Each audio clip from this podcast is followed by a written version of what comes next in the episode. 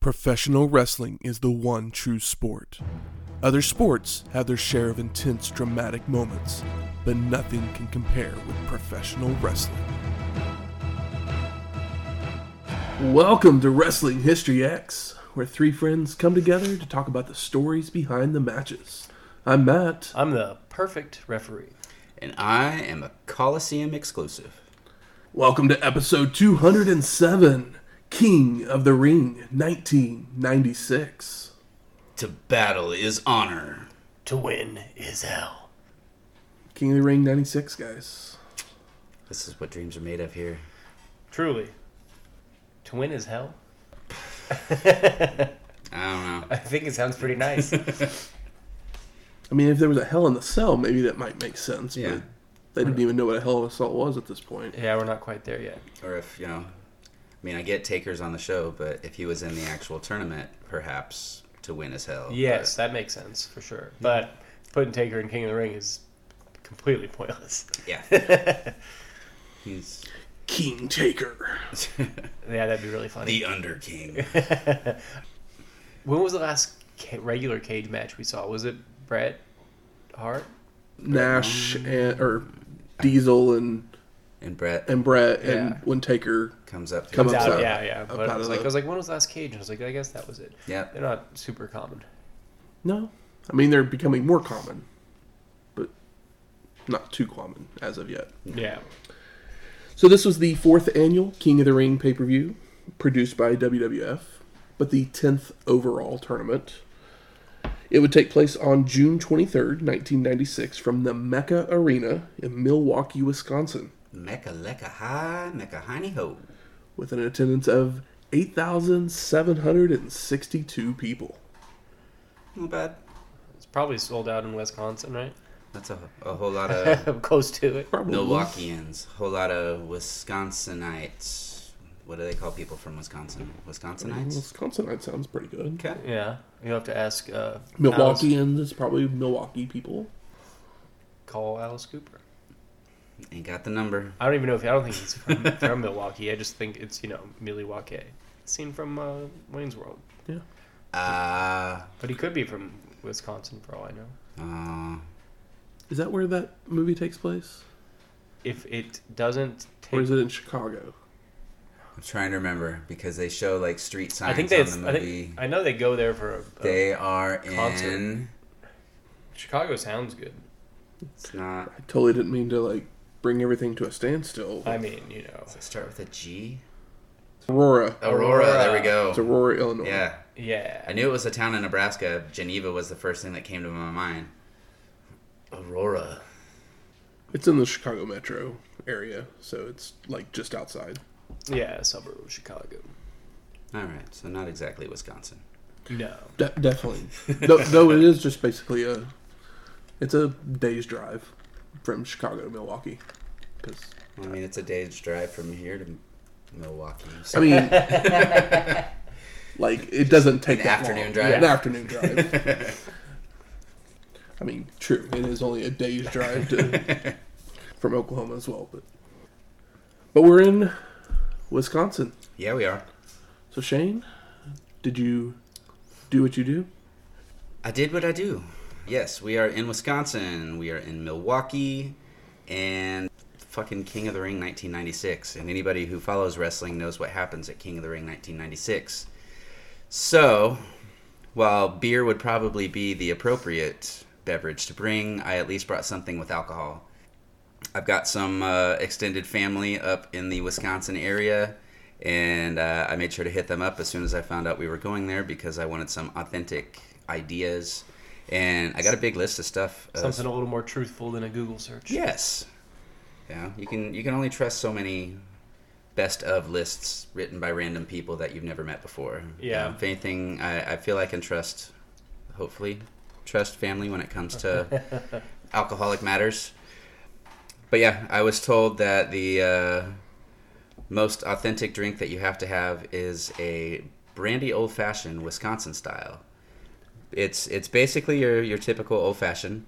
You start off with it calls for a sugar cube. I didn't want to just buy sugar cubes so I could have three cubes of sugar, so I just used an approximate amount of sugar in a cube, but just the regular old loose sugar. Splash some uh, bitters in with it, muddle it around a little bit just to kind of help break up the sugar, mix the flavors together a little bit.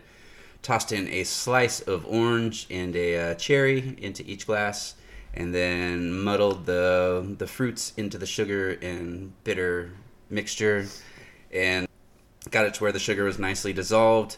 Added about three fingers of brandy, gave it a nice little stir, put some ice in with it, and then topped it with a uh, a float of Sprite, and then a maraschino cherry to garnish.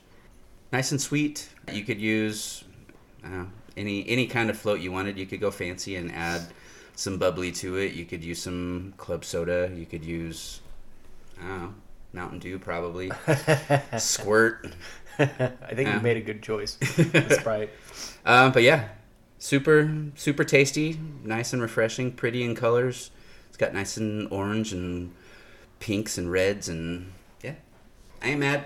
No, I was nice I was nice like uh, suggestion there, Jason. I was like, why does it feel kind of carbonated? And then you're like, Sprite. I was like, Sprite. Splash of the Sprite.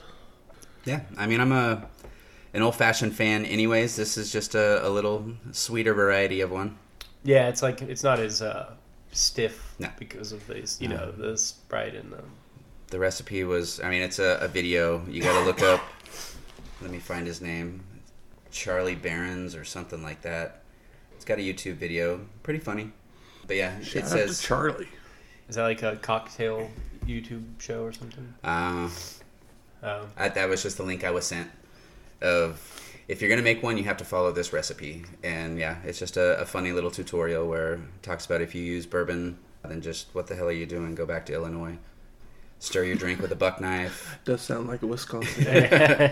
Stir your drink with a buck knife. I didn't have a buck knife, so I just stirred it with a steak knife that I cut the orange with. mm, Um, that's the buck knife of the prison. Yeah, add a add a float of Sprite to it. Otherwise, your granddad will slap you upside the head. Add a a little you know cherry garnish or something to it. Otherwise, grandma's gonna do nothing but say prayers for you at church.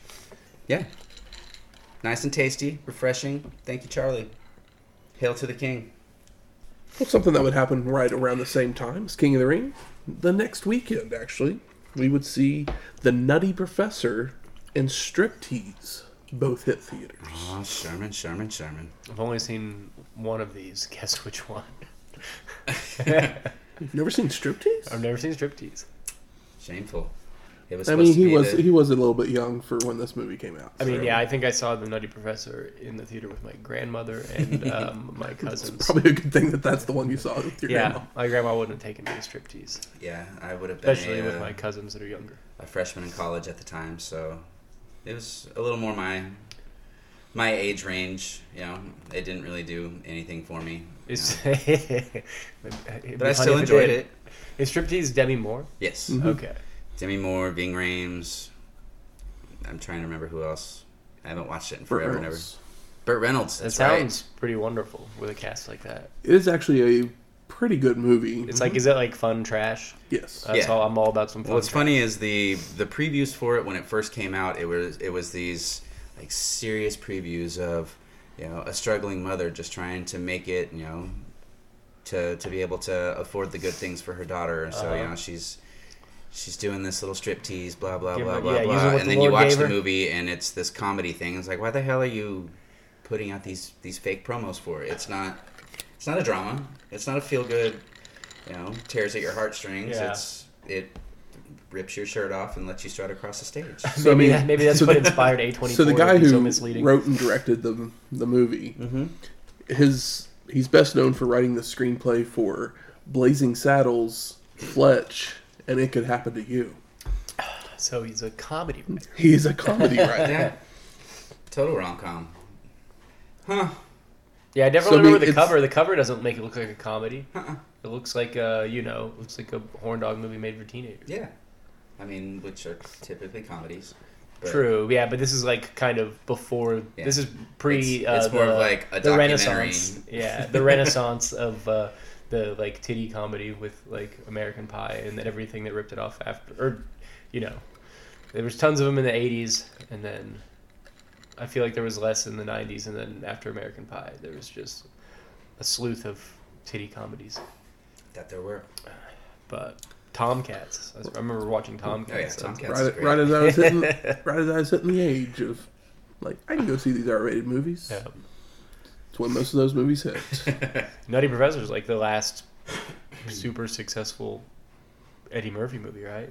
Because I didn't see the Klumps or whatever, but Nutty Professor was a certified hit, right? Nutty Professor was yes, I mean, I guess it depends on if you count Shrek as Oh yeah, true. as That's an Eddie true. Murphy movie. I don't, but he is the best part of it. Yeah, I mean you've got Shrek, you've got Mulan. Oh yeah, he's like the old dragon guy, right? Yeah. I never saw Mulan.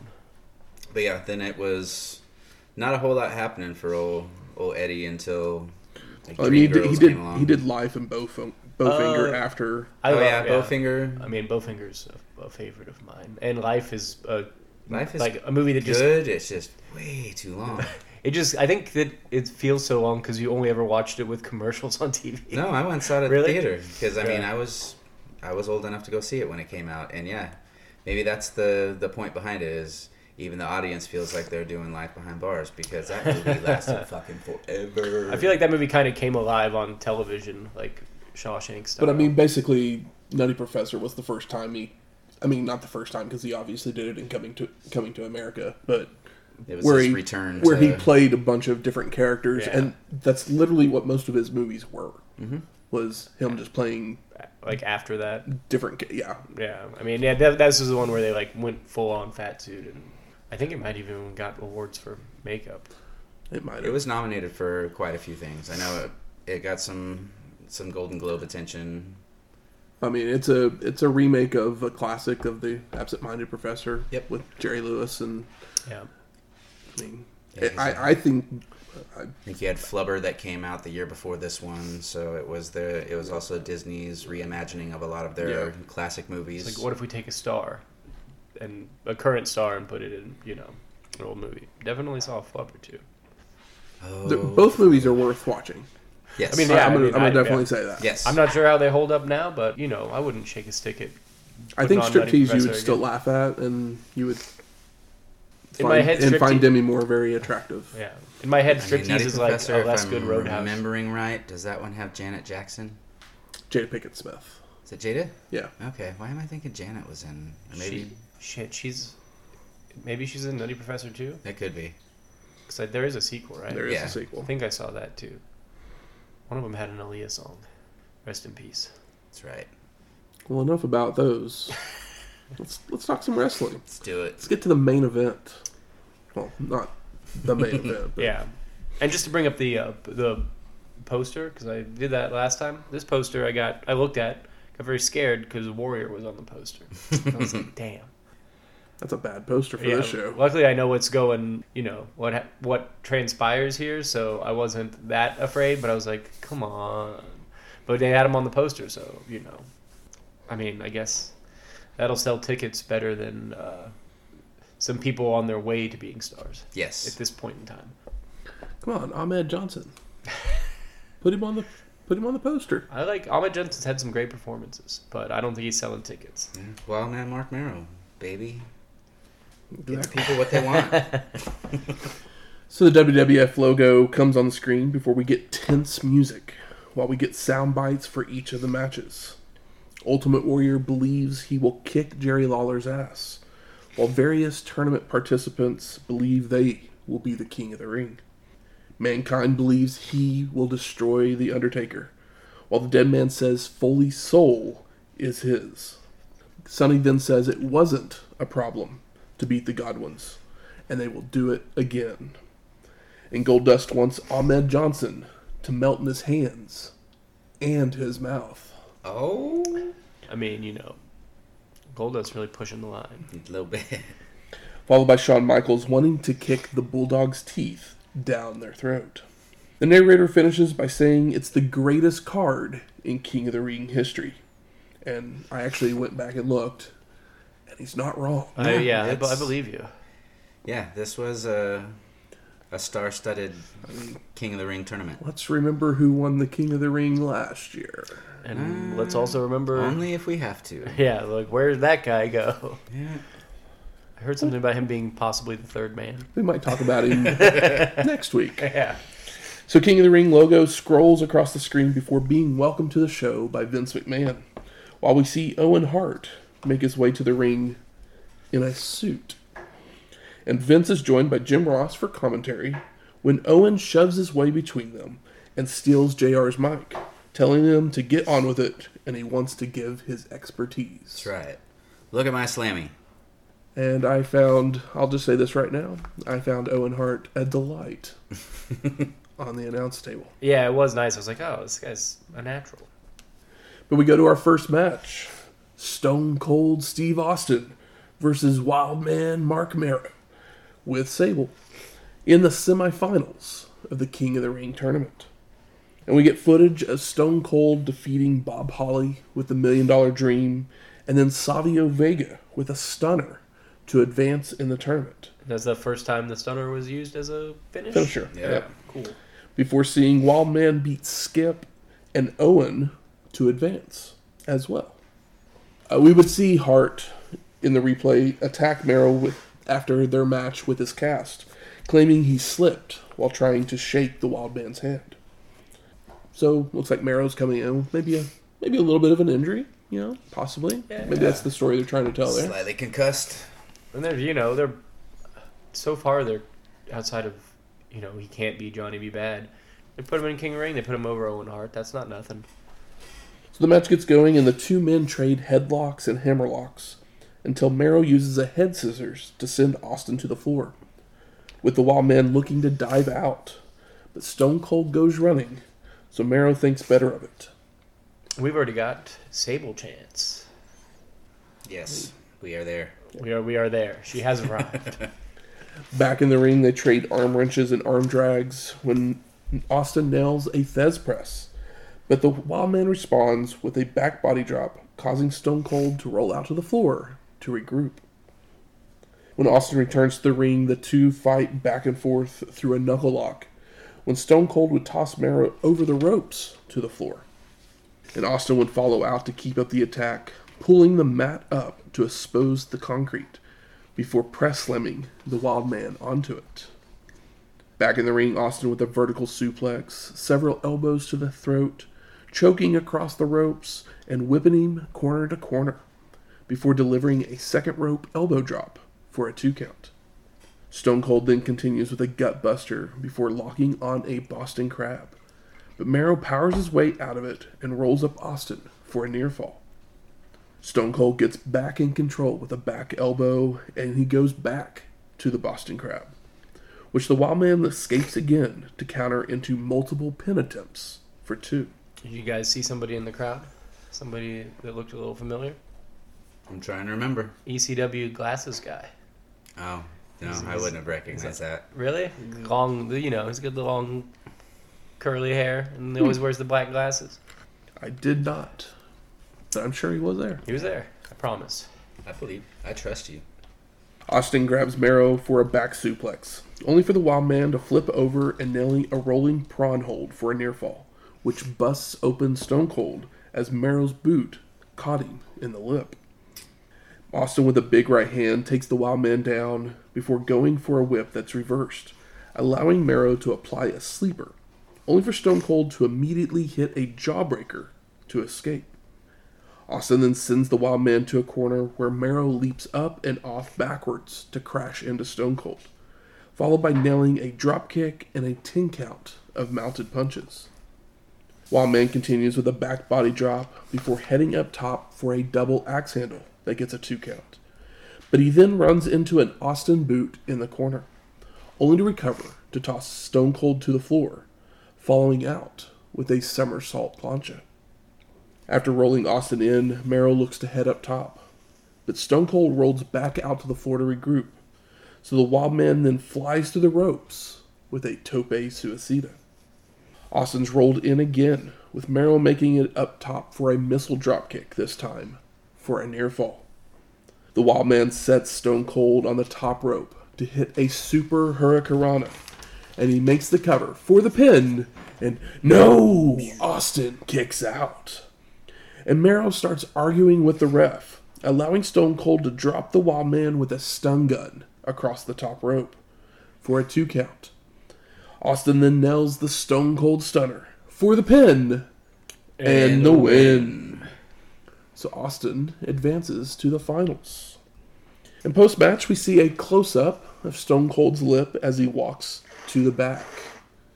And it is not pretty. Nope. No, not at all. Also, this, I mean, the song is, is just so weird to hear, but it sounds just kind of like a song from like the trailer of like an Oscar bait movie. like it's Yes. very bizarre. Trying to remember what his ringmaster music was. At one point, it was like Rhapsody in Blue or something like that. Yeah, it was just something very artsy, Yeah, not sounds more not badass kicker. no, sounds more like maybe a like a Hollywood Mons type of entrance Yeah. when they were doing the the you know the little camera gimmick and everything. We go to the back, and Dok Hendrix is there with Jake Roberts. And Doc calls Jake the sentimental favorite, having overcome so many obstacles in his life. And Robert says he was blind, but now he sees. He was deaf, but now he hears. He was saved by the blood of the Lamb. So how could he lose with the Lord on his side? Jake then compares fighting Vader to robbing a bank saying he won't walk through the door. He will sneak up from behind. Fun little promo. Yeah, I mean it's Jake. He can cut a promo for sure, Old man Jake. and he's you know He's potentially 41. He's 41. He's 41. I swear I heard that about 41 times throughout this. I thought he was 61. Show. 51, 61. Depends on who you ask. 71, yeah he's 81. potentially sober at the moment too. Yeah. Possibly. So we get our second match Vader with Jim Cornette versus Jake the Snake Roberts in the semifinals of the King of the Ring tournament. And we get footage of Vader being suplexed by Ahmed Johnson. So Owen Hart would leap off the top rope with a cast aided shot, allowing Vader to win, followed by getting a bye because of a double countout from Goldust and Warrior. Warrior, yeah. We also see Jake defeat Triple H and Justin Hawk Bradshaw in his run to the semifinals, Oh, look at little JBL. while Roberts clears the ring with his Anaconda. Hmm. so the Mastodon goes right to work on Jake, overpowering him, working the arm, before nailing several avalanche attacks and a splash for a two count. Roberts then gets a boot up to a charging Vader and starts nailing jabs and a knee lift before going for a DDT, only for the Mastodon to block and begin peppering Jake with some stiff shots in the corner. Roberts ducks a short arm clothesline and goes back to the jabs before hitting a short arm clothesline of his own, which staggers Vader. So Jake charges in, only for the Mastodon to deliver another avalanche attack. Roberts avoids a corner splash and nails the DDT. However, Vader grabbed the ref on his way down, so the official calls for the disqualification. Lame. And Jake advances to the finals. It's called not wanting to have someone pin Vader. Yeah. I mean, and I agree that Vader shouldn't be pinned. Yep, I totally agree on that. But yeah, it was just a kind of a stupid call there. They could have totally got a DQ a different way that didn't look so cornbally. Yeah, I do. I mean, Owen is really great on the mic here too. He's similar. It's it's like a a listenable version of current day Chris Jericho on the microphone. He's uh you know a little bit more measured, but I love that he says uh, if Jake couldn't win a title ten years ago, he shouldn't be in the running now. it's like brutal, man. Yeah, truth. I mean, Either yeah. way. Yeah. So post match, Roberts goes for the snake. So the Mastodon attacks with a pair of corner splashes. Cornette holds back the ref while Vader continues the punishment with a Vader bomb. And the Mastodon wants to hit a second one, but officials stop him in time before helping Jake to the back while he holds his ribs in pain. That could come back to haunt Foreshadowing. We get a Coliseum exclusive that sees Vader and Corny in the locker room. And Jim says the ref was crooked, while the Mastodon screams no one beats him, and that he's the king of the ring. Not this year, buddy. Nope. We then go to our third match the Godwinns of Henry O. Godwinn and Phineas I. Godwinn with Hillbilly Jim versus the Smoking Gunns of Bart and Billy Gunn with Sunny for the WWF Tag Team Championship. So, since the last time we saw the tag team titles, the Body Donnas had, lost the, had lost the belts and Sunny to the Godwinns, followed by them losing the championships and Sunny to the Smoking Gunns. Real toss around girl. Hot potato with the titles and the uh, management. So if you're ever asked the trivia question, what manager had three consecutive tag team champions? You now know the answer. Sunny. Titles and tatas Yep. go hand in hand. The Godwinns bring out some goats to the ring, while Vince sends us to footage of how the Guns won the titles back from the Godwinns, as Sunny and Billy would start making out on the apron, which would stun Pig long enough for Bart to hit a bridging back suplex. I mean, the goat's adorable, and you can catch how pleased as punch Finkel is about the goats. He has got a mile wide smile. It was very cute. We are then sent to the back with Dok, who has some video of the Body Donna's new manager, Cloudy, who's With a chance obviously of balls. a, a gentleman in drag. Did you find out who it was?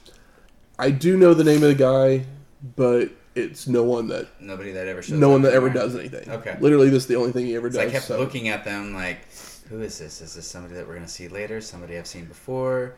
Hmm. Maybe he was the boom mic guy, and he just like uh, came into work late one day, and they're like, "All right, buddy, Yeah. we're, it's it's." I believe he was a friend of of Pritchard's, Tom Oh, Pritchard's, yeah. that was willing to do it, basically.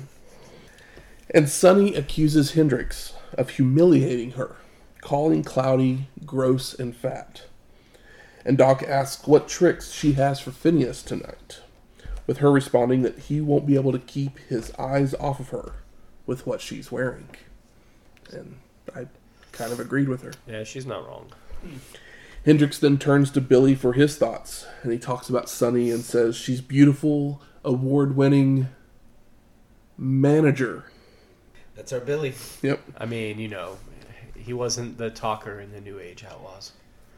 And as they're coming out, JR says Sunny reminds him of Will Rogers. He never met a man he didn't like. Which I thought was a good Ross line. Yeah, it is for sure. And it's like, oh, only Jim Ross would do a Will Rogers pull. No. Was Will Rogers gay? No, that was just Okay. his. That was just his. I'm like never man met never met a man he didn't like. So He's just. He was just a very uh, Friendly dude. just friendly Friendly guy. He's a friendly guy. real handshaking man about town. Got it. So everyone's in the ring, and Hog wants to slop someone, but the ref stops him before Billy takes the mic to rub it in that Sunny is with him and not Pig. And this distraction allows Bart to attack Phineas from behind, nailing body slams and knee drops before bringing in Billy, who telegraphs a back body drop.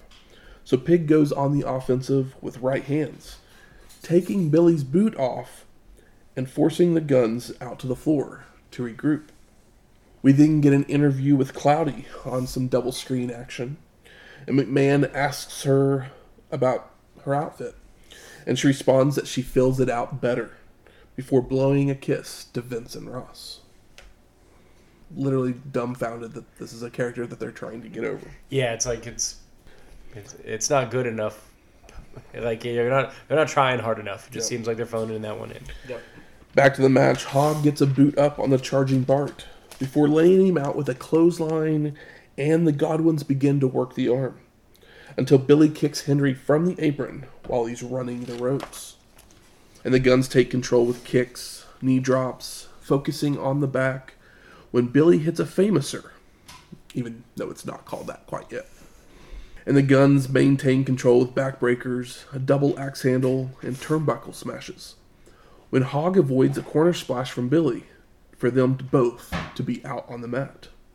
And the guns keep up the punishment with another backbreaker and an elbow when Bart would miss a top rope leg drop, allowing Hog to make the crawl to the corner for the Hot, hot tag.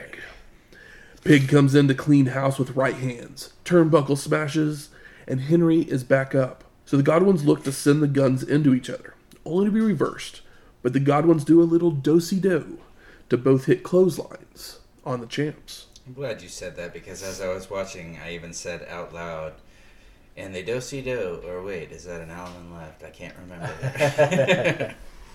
The ref works to get Hog out of the ring, allowing Bart to take his boot off and use over the head of Phineas, with Billy making the cover for the pin and, the win. Post match, the Godwinns continue to beat down the Gunns until they get thrown to the floor. And it's not a bad match, but it seems like nobody cares because they're just too busy looking at Sunny. yep, that's exactly how it was Yeah, because it's not a bad tag match. It's- during the Sunny era. This this was the era of wrestlers being in the shadow of their lady managers. Yep. Yeah, Marc Marc Mero walked so uh, Essa Rios could fly. the uh, yeah, but Goldust is over enough, like you know, t- to Yeah. not get like Marlena chance or whatever because he's so over the top and does great character work. yeah, any anybody in the shadow of Sunny or Sable, Sable. Just are not noticed. Yeah, and then the same thing happened years later with later with Lita and Trish. We go backstage, and Camp Cornette is there with Dok Hendrix. And Dok accuses them of stacking the deck against Shawn Michaels, saying they handpicked the ref, and Owen is at ringside for commentary. Jim just ignores him and quotes the late Dick Murdoch The Bulldog is going to pop you and knock you into next week. Corny continues that there won't be any wishy washy refs or WWF presidents to help the Heartbreak Kid so Bulldog is going to win the title. And while he's speaking, Mr. Perfect walks into frame. So Hendrix starts to question why he's in their locker room. With Davey Boy speaking up that Shawn would steal his wallet if he dressed in the other room. And Bulldog goes on to list his accomplishments, saying he will join the Triple Header Club by winning the belt. So after seeing this, I was like, oh, yeah, I guess this explains the perfect Michaels little head nod that we saw at the In Your House. Yes. Oh, Beware yeah, of yeah. Dog. Uh huh. I was actually listening to that episode earlier, and I thought that same thing as we got to that part of that episode. I was like, "Oh yeah, I forgot about this." Because you guys even asked me if I knew what was going on. I'm like, nope, I have no clue. This makes sense. yeah. Little seed planting. I like it, mm-hmm. WWF. Yes. Appreciate nice, it. Nice way to follow through on that story. So we go to our fourth match Jerry, the King Lawler, versus the Ultimate Warrior. And the story behind this match was that the King wanted to chastise the Warrior after he intimidated Marlena during a match against Goldust. And Lawler tried to get the director's chair back for Marlena, only to have the Ultimate Warrior grab and destroy it. Later, the king would attempt to apologize for his interference by giving Warrior a framed portrait of himself that he had painted. But the Ultimate Warrior refused. So when he turned his back, Lawler pasted him over his head with the picture. And actually, if you've ever seen the vid- if you've actually ever seen the video of this, Warrior is wearing a baseball cap to basically protect himself from the glass And Jerry hits him with the backside of the picture. and it like he got heat for this because it's like just take the fucking hit over the head, dude. Like, Yeah. Yeah. If anybody's, if, who do you trust more to hit you over the head with a pane of glass than Jerry Lawler? I was noticing that while watching it that a he had the ball cap on, and then Lawler hits him with the backside of the picture, so the glass all flies up in Lawler's face instead of onto Warrior. Lawler's in it. I mean, you know, he's a he's a motherfucking wrestler. But yeah, I've seen the photos of him with the ball cap. But I don't think I've actually seen that clip. Very funny to see that man in a ball cap. That's silly. So the king comes out and stops at the throne area near the entrance and has a mic with him. And he just starts insulting the fans, calling them drunks and losers, before stealing the scepter and making his way to the ring. And the king finishes by saying Warrior has overstayed his welcome in the WWF before True. seeing the footage of that portrait shot. You know, Warrior runs down As he's wont to do. as he does, and as he's pumping himself up, Lawler attacks him with the scepter, choking him with it until the ref can take it away. The king then rams Warrior into the steel steps and chokes him with his own jacket, followed by more chokes with hand tape. And Lawler continues his cheating by grabbing a foreign object from his trunks to throw loaded punches, before going back to choking, followed by a pile driver that's no sold. And Warrior begins to ultimate up. Hits a trio of running clotheslines before nailing a leaping shoulder tackle for the pin and the win. lame and felt long. And Yes, Jerry Lawler doing yes. crowd work is always pretty good. This one was nice because he was pretty gnarly. Also, King of the Ring sponsored by the Sega Saturn blimp. Yes, that was. Got a shout out to uh, Sega Saturn. That was pretty great. Seeing that thing floating around in the ceiling. Uh, also, I saw growing up in the crowd in a Marilyn Manson shirt, uh, and this is like, yeah, when he was his most hated, probably. Prime '96, baby. Uh huh. Before you know, before everyone was like, you know what, the Dope Show's a pretty good song. Dok's in the back with President Gorilla Monsoon, and behind them you see the medical staff taping up Jake the Snake. You know, his, taping up his ribs. And Gorilla says that Jake wants to continue, because how many more chances will he get? And because, you know, they keep mentioning that he's 41 years old, Uh huh. And they also don't know if he can stay clean. you know, because that's totally ancient, you know, especially considering how old most of the roster is today. I mean, yeah. The th- the difference is, like is li- literally don't hit guys your didn't prime until you're 40 years old at this point. these guys didn't take care of themselves back No, in the day, didn't. though. Uh, they were they were road dogs and drugging, and you know AJ Styles is like forty three. I also love, I mentioned it earlier, but Owen continuously just ups his age every time he talks about it. Seventy six. We then get sent to footage from In Your House, Beware of Dog, where we see the Mankind Undertaker confrontation, followed by Foley nailing him with a pile driver on an episode of Raw. And we're headed to our fifth match Mankind versus The Undertaker with Paul Bearer. And the lights go out like normal for the dead man's entrance, but only Bearer emerges from the back. So when the lights come back on, Taker is on the top rope, flying off with a clothesline onto Foley. And Undertaker's laying it in with right hands, turnbuckle smashes, and tosses Mankind to the floor. When he returns, the dead man locks on a claw, trying to remove the mask, but Foley escapes to the apron momentarily. But Taker brings Mankind back in with a snapmare, hitting old school and starts choking Foley in the corner and Mankind catches the Undertaker charging into a corner with a back elbow, delivers a body slam and a sliding clothesline after the dead man rises. Nice spot. Foley's now in control with boots in the corner, chokes, and a running knee to the head, before knocking Taker out to the floor, where Mankind leaps off the apron with an elbow drop. And the two trade strikes back inside the ring when Foley hits a clothesline before tossing Undertaker back out to the floor, where he rams the dead man into the steps and grabs a pair of chairs. And uh, yeah, JR's putting over that. Obviously, uh, mankind's taking it to Undertaker like no one has before. Mankind tosses one of the chairs into the ring while charging at Taker with the other, only for the Undertaker to get a big boot up to the face. And the dead man fires up by throwing Foley into the apron, where he stumbles back towards Taker to hit a back body drop onto the concrete. JR is forgetting that time that Yokozuna and a bunch of his friends killed the Undertaker and sent his spirit off out of his body. Yeah, but they, there, was- there was a gang of people. That's right. No, Yeah. no one Plus, you know, had done this. once you come back from the dead, you've got to be stronger, right? Think Hope so. so. I'll find out one day. Back in the ring, the Undertaker grabs the chair that's laying on the mat to use across the back of Mankind as Bearer distracts the ref. The dead man then hits a big boot, picks him up for the tombstone, but Foley wiggles his way free and nails a swinging neckbreaker before hitting a leg drop and looks to apply the mandible claw, only for Taker to block and make it back to his feet. Mankind responds with a kick and an elbow drop, but the Undertaker rises. So Foley applies a nerve hold, Nerve some people.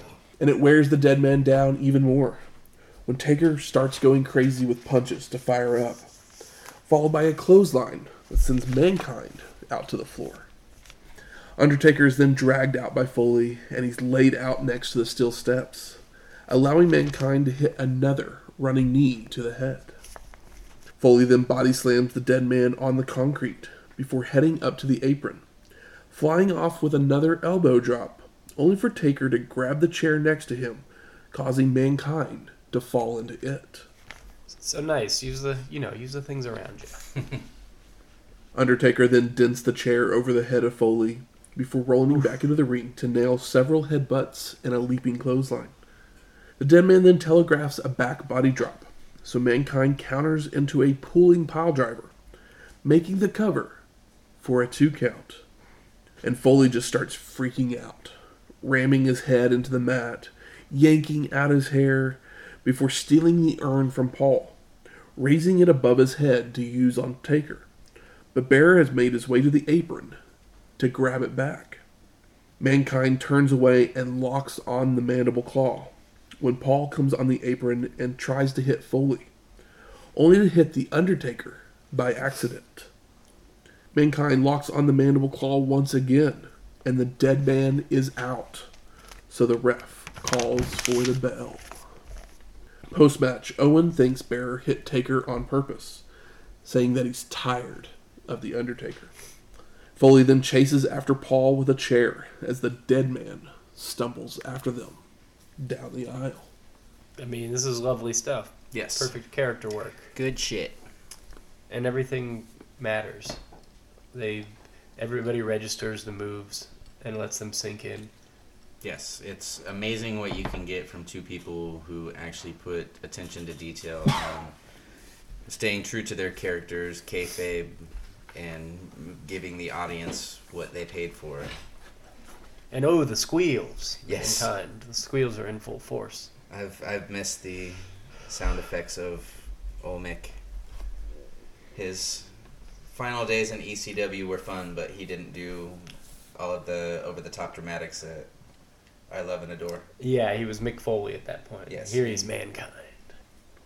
So Dok's in the back with Mr. Perfect, and Hendrix can't believe that he dressed in Camp Cornette's locker room. But Perfect just turns it back on Dok, saying that he's creepy for keeping up with where he's dressing at. It's not wrong. Hendrix just says it smells of collusion. But Mr. Perfect says you can't even spell collusion. I believe it. Shawn Michaels then interrupts, telling Perfect to call it down the middle. And after the Heartbreak Kid leaves, Mr. Perfect says that Shawn seemed nervous, but does promise to call it down the middle because he's the perfect ref and will do the perfect job. So we go to our sixth match Goldust with Marlena versus Ahmed Johnson for the WWF Intercontinental Championship. The champion came out first. Foreshadowing. And Vince sends us to footage from Raw, where the Golden One revived Ahmed with a mouth to mouth. Just trying to save his life, bro. Exactly. We would see Johnson burst through the doors at the entrance so hard that it would send the doorman flying, Yeah, I got a kick out of that. running to the ring and attacking Goldust as he was still disrobing. And the Golden One retreats to the floor to regroup, but Ahmed leaps over the ropes with a dive, where he nearly lands on his head before rolling Goldust back in. Yeah, I know. I, It's had to rewind that spot there just to make sure I saw what I thought I saw. and I mean, Goldust, incredible job with that first sell of that first clothesline. Yeah. He goes inside out. you got to put over the big man. Oh yeah, I mean, and for a big man to turn himself inside out like that, for you know being Yeah. six four, six six, whatever the hell Dustin Rhodes is. Yeah. Huge and meaty. Yeah. A big slab of bacon. Goldust tries to regroup on the outside again after being whipped into a corner before dragging Johnson out as well, only for Ahmed to toss the golden one into the steel steps, followed by throwing the steps at him as well. Back in the ring, Johnson misses a corner splash and he tumbles over to the floor, where Goldust takes control by whipping Ahmed into the steps again, followed by just dropping them on Johnson. Ahmed's acting like he did this in front of the whole high school. I guess he did it on national television. Yeah. It's possible. The golden one hits a leaping clothesline back inside the ring for a two count. Begins to work Ahmed's back with body slams, chin locks, and kidney shots. But Johnson finally tosses Goldust off, only to telegraph a back body drop, allowing the golden one to go for a sunset flip. But Ahmed stays up and punches, Punches down. down. Goldust then nails a pile driver and sensually crawls into a pin for a near fall before going to work on the back. When Johnson would fire up, only to miss a dropkick. The Golden One would apply a sleeper that seems to put Ahmed out. But Goldust releases it so he can revive Johnson with some more mouth to mouth. Uh-oh. And I said earlier that you know all these uh, ladies get the chant. There is a Marlena chant, but Marlena no sells everything that happens in the ring as well as the chant as she just smokes away, Yep. staying in character. Ahmed wakes up in a fury, grabbing Goldust by the throat and starts wailing on him with punches, followed by a spine buster and the Pearl River plunge No. for the pin and the win. And new and first African American Intercontinental Champion in WWF history. I know that the champion came out first, but for some reason I did not expect them to put the belt on Ahmed Johnson. I don't know why, because they being, I guess Goldust doesn't really need the belt because he can get heat by just you know giving a boy a smooch and uh, rubbing himself. Yeah. Yeah. You want to send the crowd into a tizzy, you know, throw on some ladies' undergarments or something like that. Uh huh. And yeah, Ahmed Johnson, the big boy will beat your ass. Yeah. Yep. No, no tricks here. Yeah. Only a little slightly homophobic. but, you know, It's, if it's it- still he was if it assaulted. if it was prison, he wouldn't care. Vincent sends us to a commercial for In Your House International Incident, where we see aliens abduct a wrestling fan and hmm. try to experiment on him. But the fan tells them that he doesn't want to miss the pay per view. And the aliens become intrigued, especially when the fan shows them Sunny. Yeah, even the aliens know Sunny's hot. Space boobs. And the aliens say she requires closer inspection, so they teleport Sunny to the living room. It's a fun commercial. It is. It is. They've, I feel like we've had another alien commercial somewhat recently for WWF. I'm trying to remember. I don't remember right offhand. Yeah, it's but I'm possible. probably I think there I think there was one. McMahon then gives us a Coliseum exclusive, where Ahmed Johnson walks into the locker room, only to receive celebratory champagne bath from several wrestlers, followed by Shawn Michaels giving him a hug. Aw. Welcome to the club, buddy. And all of a sudden, we're back in the arena, and it's Brian Pillman walking down to the ring on crutches. We've been waiting. Jim Ross goes to interview him at ringside, where the loose cannon starts going on about the sewer of human waste in the arena. And he can see why Jeffrey Dahmer tried to consume the whole state. Too soon. Too soon. That's pretty uh pretty uh, heavy for WWF television at the time.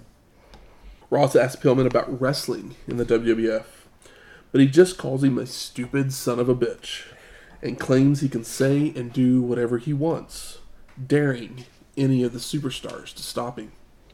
And Loose Cannon continues by calling himself the brightest star that has stepped foot on God's green earth and promises to rape, pillage, and plunder the WWF. Alrighty.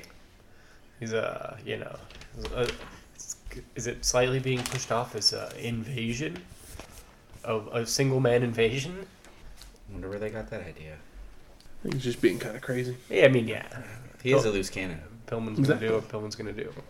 So we go to our seventh match Stone Cold Steve Austin versus Jake the Snake Roberts in the finals for the King of the Ring.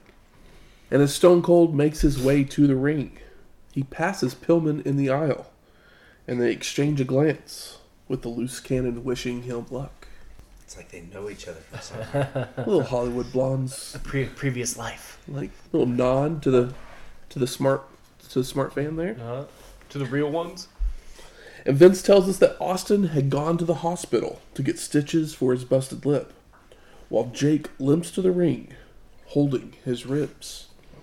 And Stone Cold attacks Roberts as he enters the ring, stomping and punching the ribs, trash talking Jake while hitting him with forearms and axe handles, before ripping away the tape around the ribs. And Gorilla Monsoon makes his way to ringside and wants to end the match, but Jake just pleads for him not to.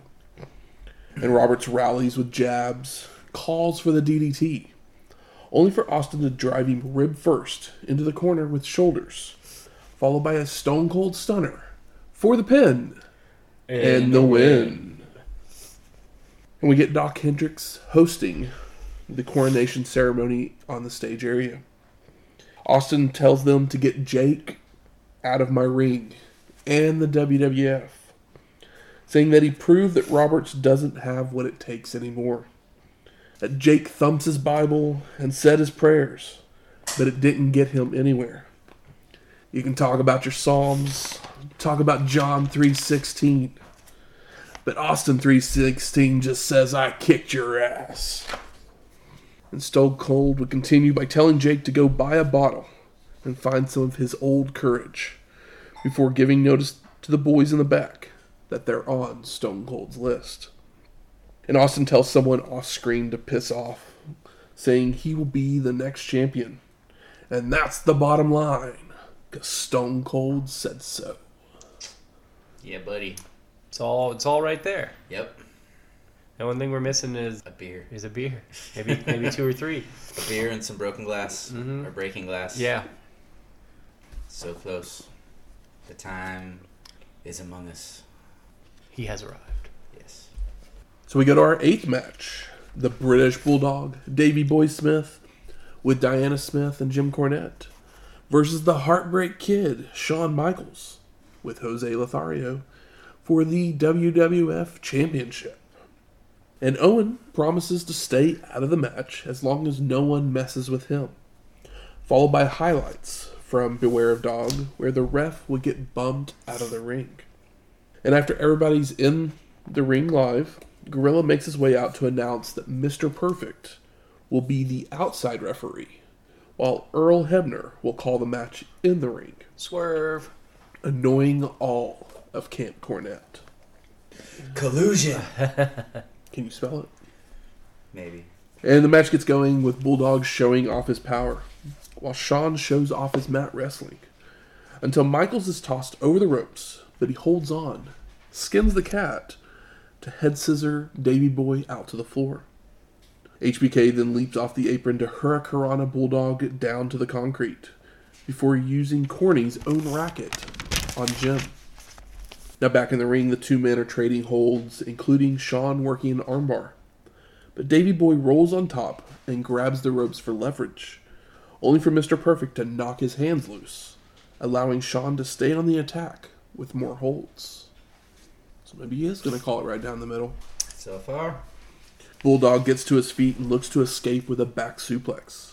But Michaels escapes by flipping over, and the two men go through athletic reversals of hip tosses and clotheslines, when HBK would apply a sleeper, only for Davey Boy to ram Shawn into a corner to break free. And that's how you get out of the sleeper. Bulldog starts whipping Michaels from corner to corner. Working a chin lock, HBK escapes and nails a single arm takedown before heading up top for a double axe handle to get a two count. Davey Boy gets Shawn up in a press slam and just dumps him over the ropes. Yeah, that was pretty uh, pretty gnarly. Following out to vertical suplex him onto the floor before press slamming Michaels back into the ring for a near fall. Ragdolling him. Bulldog's working a chin lock to wear down HBK before throwing him around the ring again, delivering a clothesline, and then applies a surfboard that he transitions into a bridging pin for a two count. Shawn starts to fire up, but Davey responds with a knee to the gut, a back body drop, and a leg drop for a near fall, before going back to the chin lock. And Michaels breaks free and starts to run the ropes, nailing a crossbody for a two count, only for Bulldog to retaliate with a clothesline and back to the headlock. Hmm, Davey.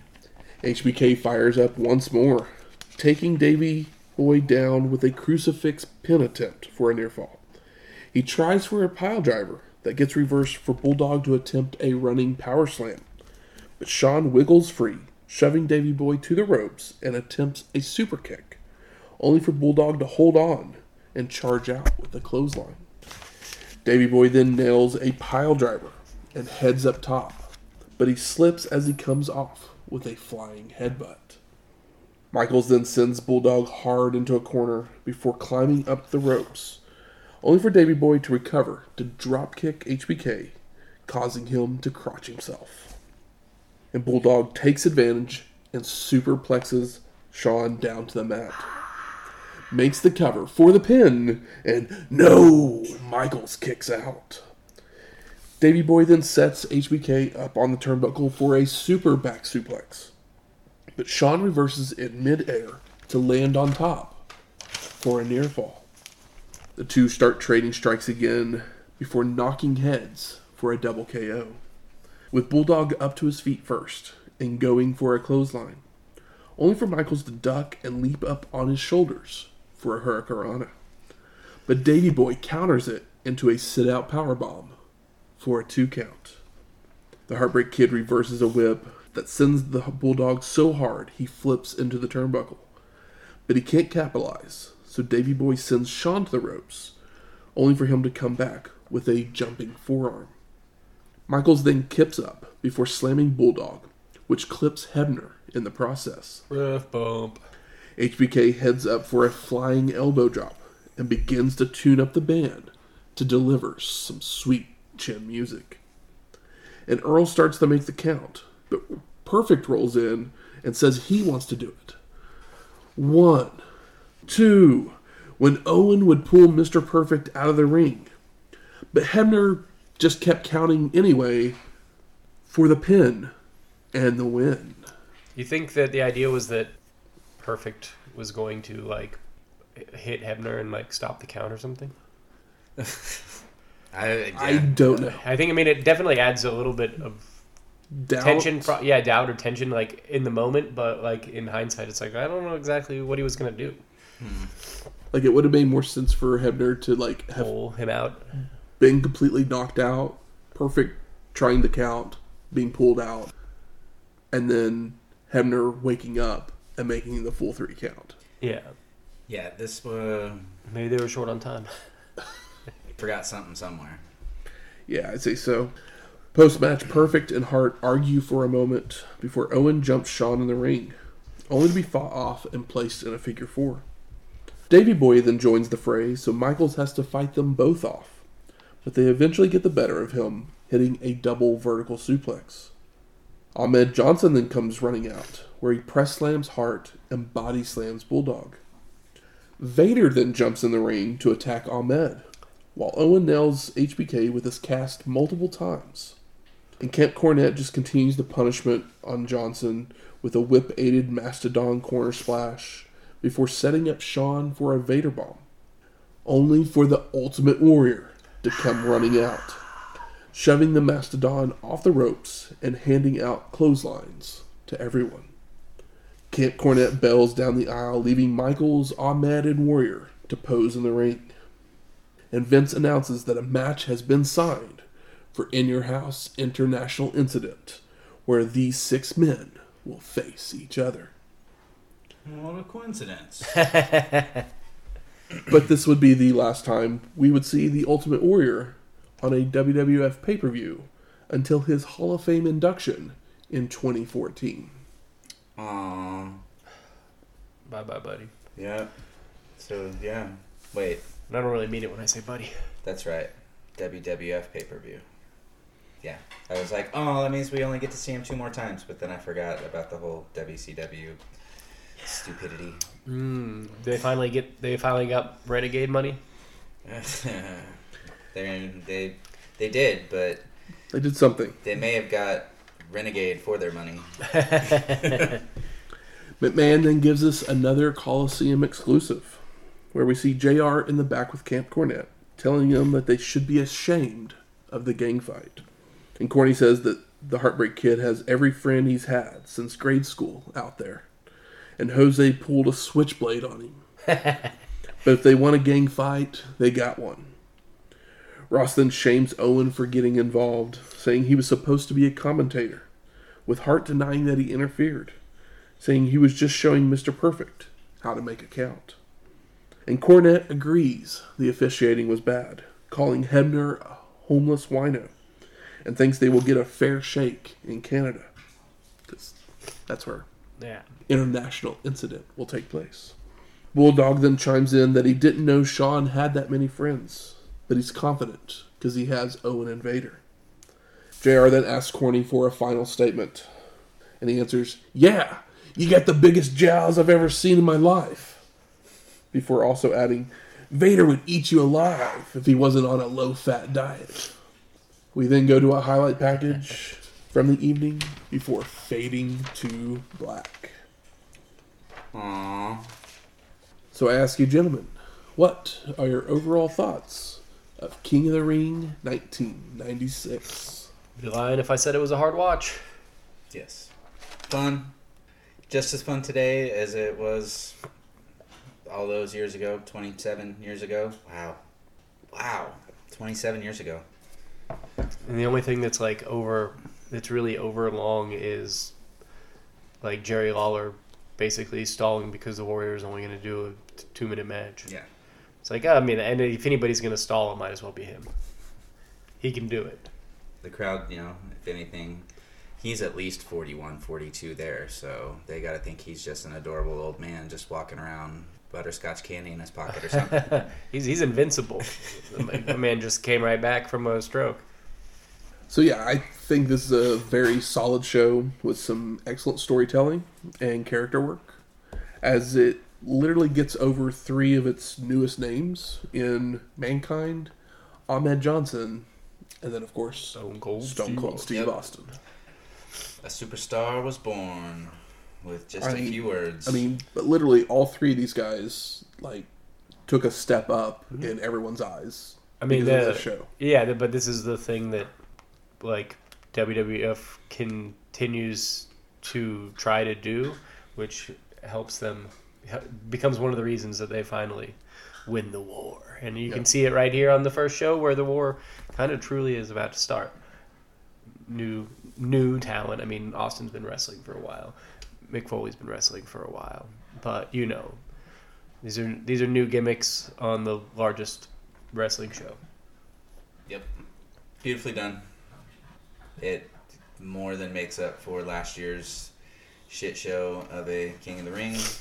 It totally eliminates from the majority of everybody's memory the winner of the previous King of the Ring. Yep, very smart to not have him on this show. Yeah, it's it sets the uh, the bar for future King of the Rings with the the way Stone Cold's year goes following this.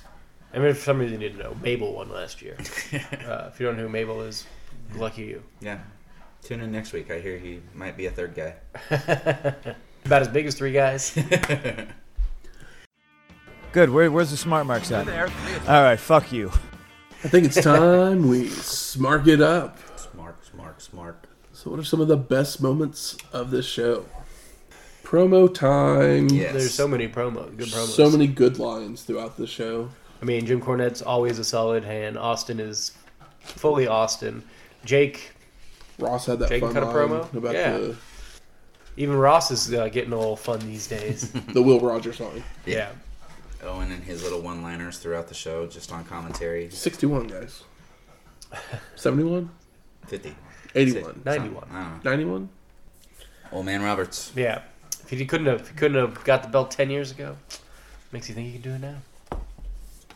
Yeah, I mean it's Even the tag match, like I don't really give a shit about the Godwinns, but it was laid out really well. Mhm. That's like what how it should have gone.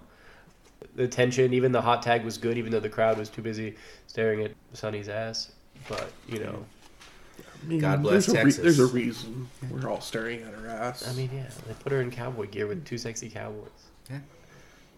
This is a yeah much. And, you know, It's a great and, look. and then plastered Texas all over her chest. So you know, God bless Texas.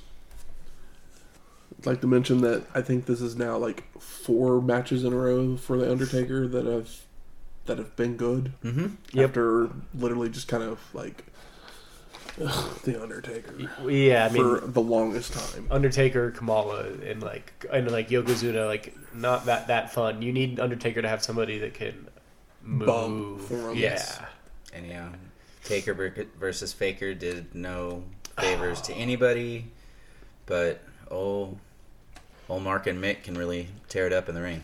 oh yeah. Uh, they're like two different sides of the same coin. The scars of Austin, the the busted lip, the stitches, the rebusting of the lip, all added to his future look. You know, he Mhm. forever has that scar on his lip now. That was part of the the signature snarl of Stone Cold Steve Austin. And it only adds to how bad like his I'm a badass vibe. It's like, oh yeah, he busted his lip, came out, busted it open again, and then cut a promo talking about kicking people's asses. Yeah, and then you know, nine months from the show, he basically says, "Here, hold my beer," literally, and then shows us what he can really do. Does it take that long? From what? This is July, June, something like that. Is that when this yeah, took I place? guess it is. I guess it is To the March, April. Mania. yeah against Bret. I thought it Summers. Yeah, because he, Stone Cold does kind of just linger in the mid card for a while until Bret comes back. Yep. That's, Spoiler alert. that's where the gold comes in. It's been 27 years. How about most disappointing Warrior? I mean, yeah, Yeah. I understand them trying to do it like you know Vince being like fuck, like it's it's worth giving like trying one more time. So I understand that, but as somebody who didn't care the first couple times, I care even less now if Yeah. that was possible. But like I said, it doesn't outstay its. I mean, it outstays its. I mean, the, ma- the match is whatever, but just that Jerry Lawler's Like- fun. he conti- Warrior can just continues to be on these shows, which obviously we now know he's not going to be on these shows, but because he basically just no shows some house shows, and Vince just decided he was It's not worth. not yeah. worth not Juice worth isn't the worth the squeeze You know? Yeah, because it's not like he can w- work at all. yeah, He can shake those ropes though. he can shake the ropes. Just makes me wonder, what would a Warrior Vader match have looked like? Uh, Like, probably. No sell versus no sell. I mean, I'd love to see uh, the way he I think they responds. would have gone and told Vader just to like kill him. yeah, I, I would have loved to see like Vader's. You know, the I always call him his uh, like shoot shoot fists in the corner. I would love to see the look on Warrior's face when that happened because it would be just so funny. I mean, even Jake, you can tell he gets a little pissed off in the, their match here when he catches catches a stiff one, and uh, he, you, I think he just, I think he drops down a little earlier, a little quick, because like I've had enough of this shit, and I can't blame him. He's forty one. He got brittle bones. Sixty-one. Sixty one. Sorry.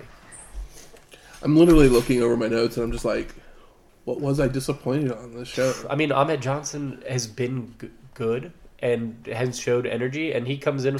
Uh, I mean, I guess his dive. I was like yeah, scared for his. I was scared for him. Yeah, but uh, I mean, it's because he was so full of energy. Yeah. But the uh, that clothesline, that first clothesline when he runs into the ring and Dustin just fucking When does like goddamn fucking full barrels through the full barrel That's like a- the guy split. I was like, I felt bad for the doorman.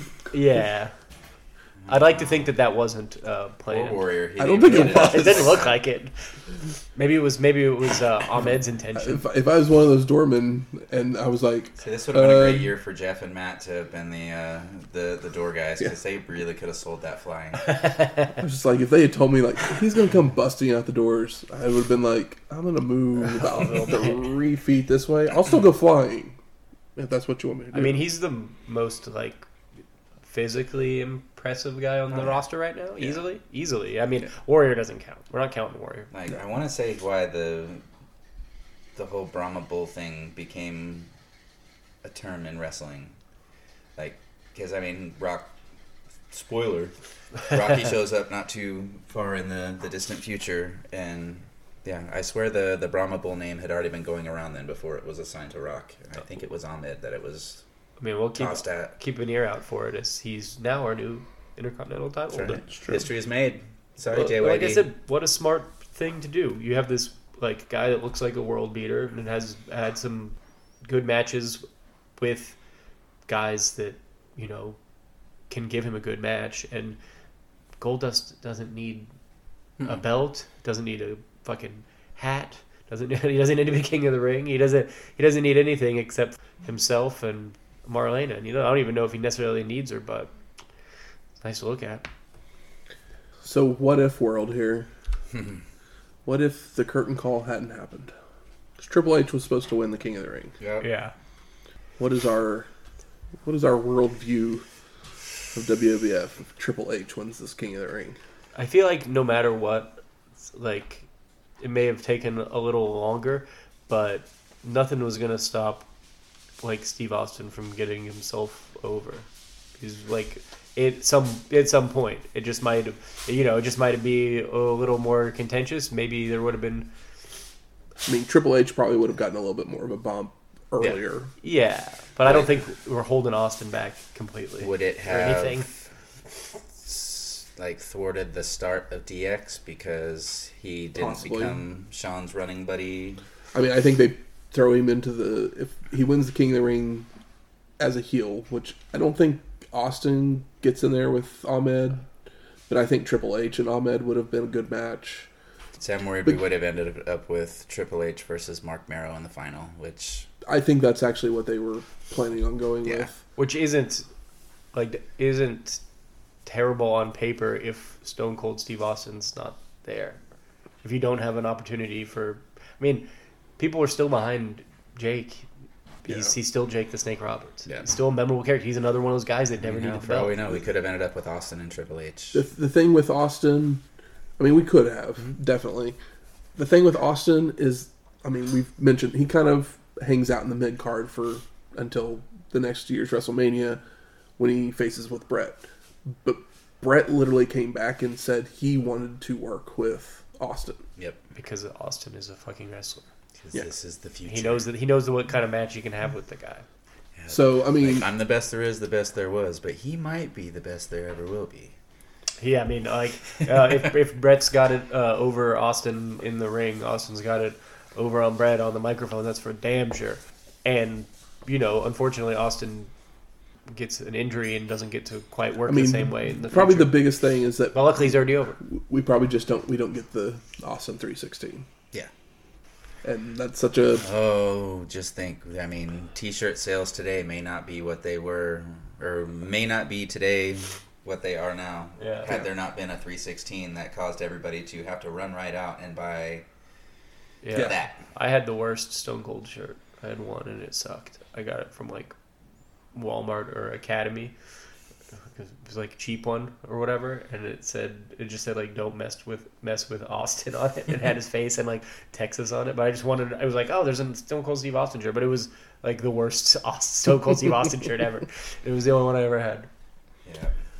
how about best performer of the night?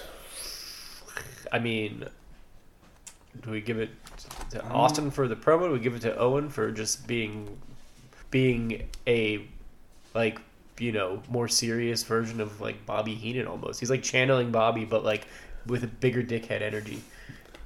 Is it Mankind? Because I actually think that's the best match of the night. Yeah. It is the best match of the night. Yeah, we can give it to him. And He's because and he also The beat the fucking mankind Undertaker. screeches as he's holding on to the bottom rope there. Yeah. The squeals, the freak out. I mean, I mean, I can totally, I can totally see in Austin being it just because of. Mm-hmm.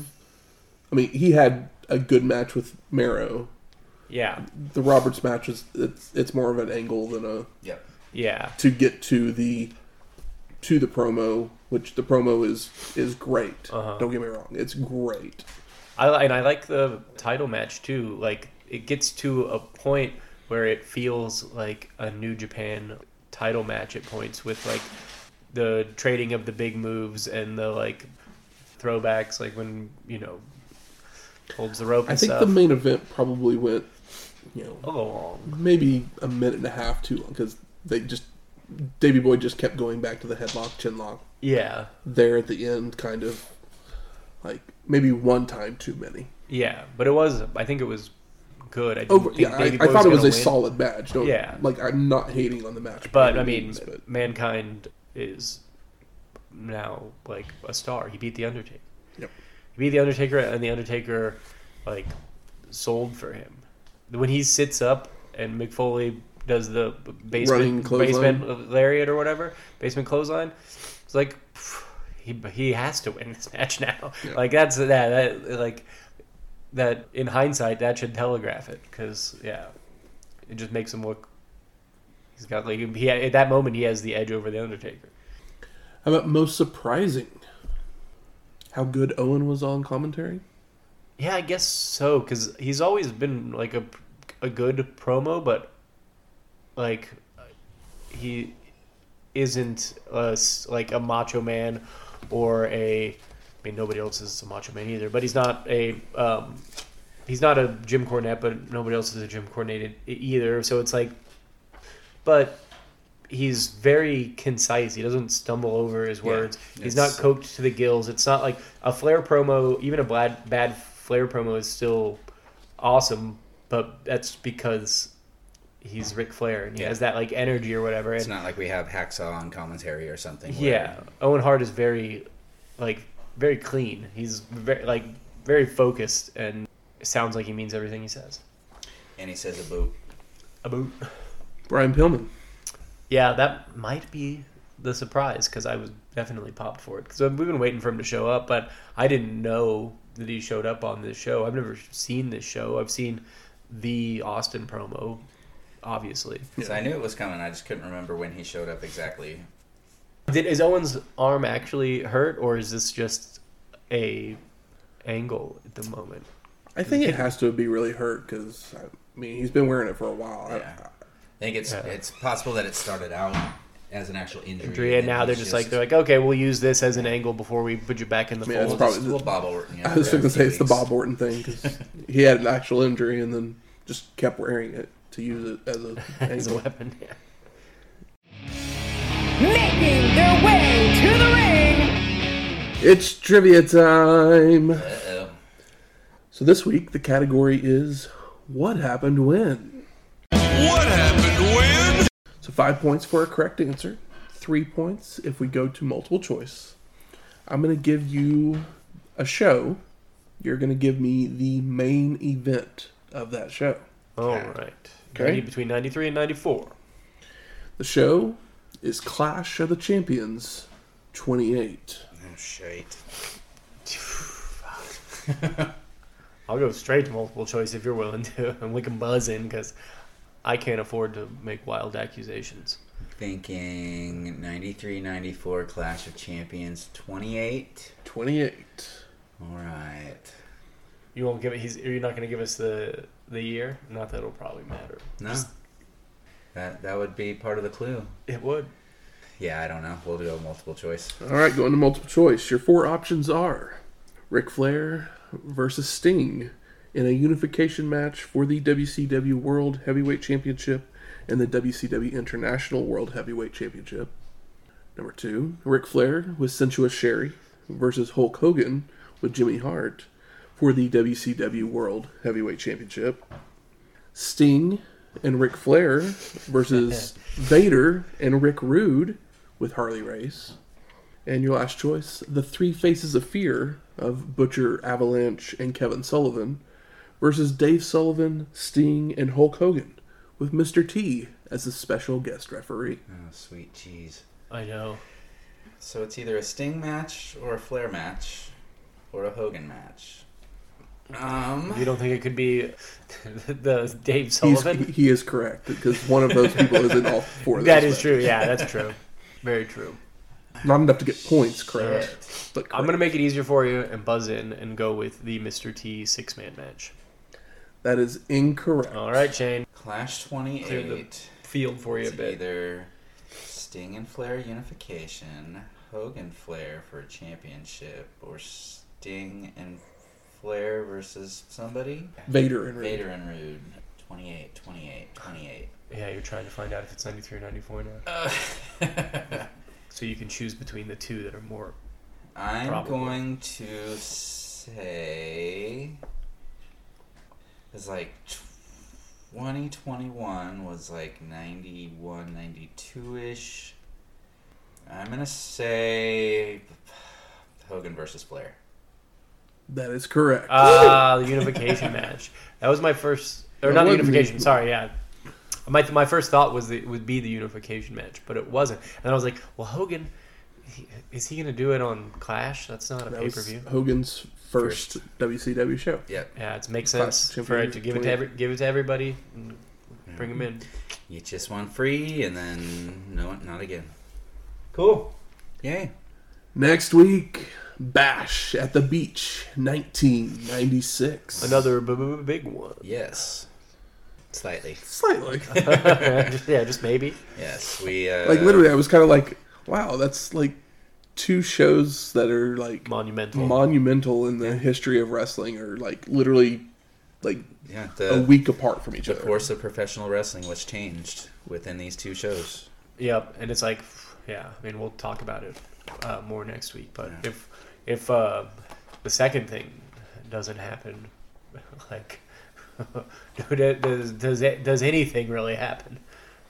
Very, very, very possibly not. yeah. So, music from this week's show is the King of the Ring opening, and Shawn Michaels won our main event, so we play Sexy Boy by Jimmy Hart. Yeah. If you like this episode or any of our other ones, please go out there, rate and review us on iTunes, Stitcher, Google Play, or wherever you find your podcasts at. And if you have any questions, comments, concerns, If how the hell are we going? We're going to Daytona Beach. If you know what people in Daytona Beach like to eat, Is there a, is there a, a, official NASCAR cocktail? probably. I I have no idea. I don't know NASCAR drivers off the top of my head, so It's- I can't think yeah. if there's anybody that's from that area. It's I mean, just I know they've got the Richard Daytona. Petty. Yeah, it's just drinking Petty. a uh, drinking a Boilermaker and then using it as your dip dip can. I'm sure there's like a petticoat junction or something like that drink. But yeah, like send us a message, slide into our DM, shoot us an email, something. Say hey. But you can do that on our email at WrestlingHistoryX at gmail.com or find us on Twitter at WrestlingHistoX. That's Wrestling H I S T O X. We'll talk to you next week. Laters.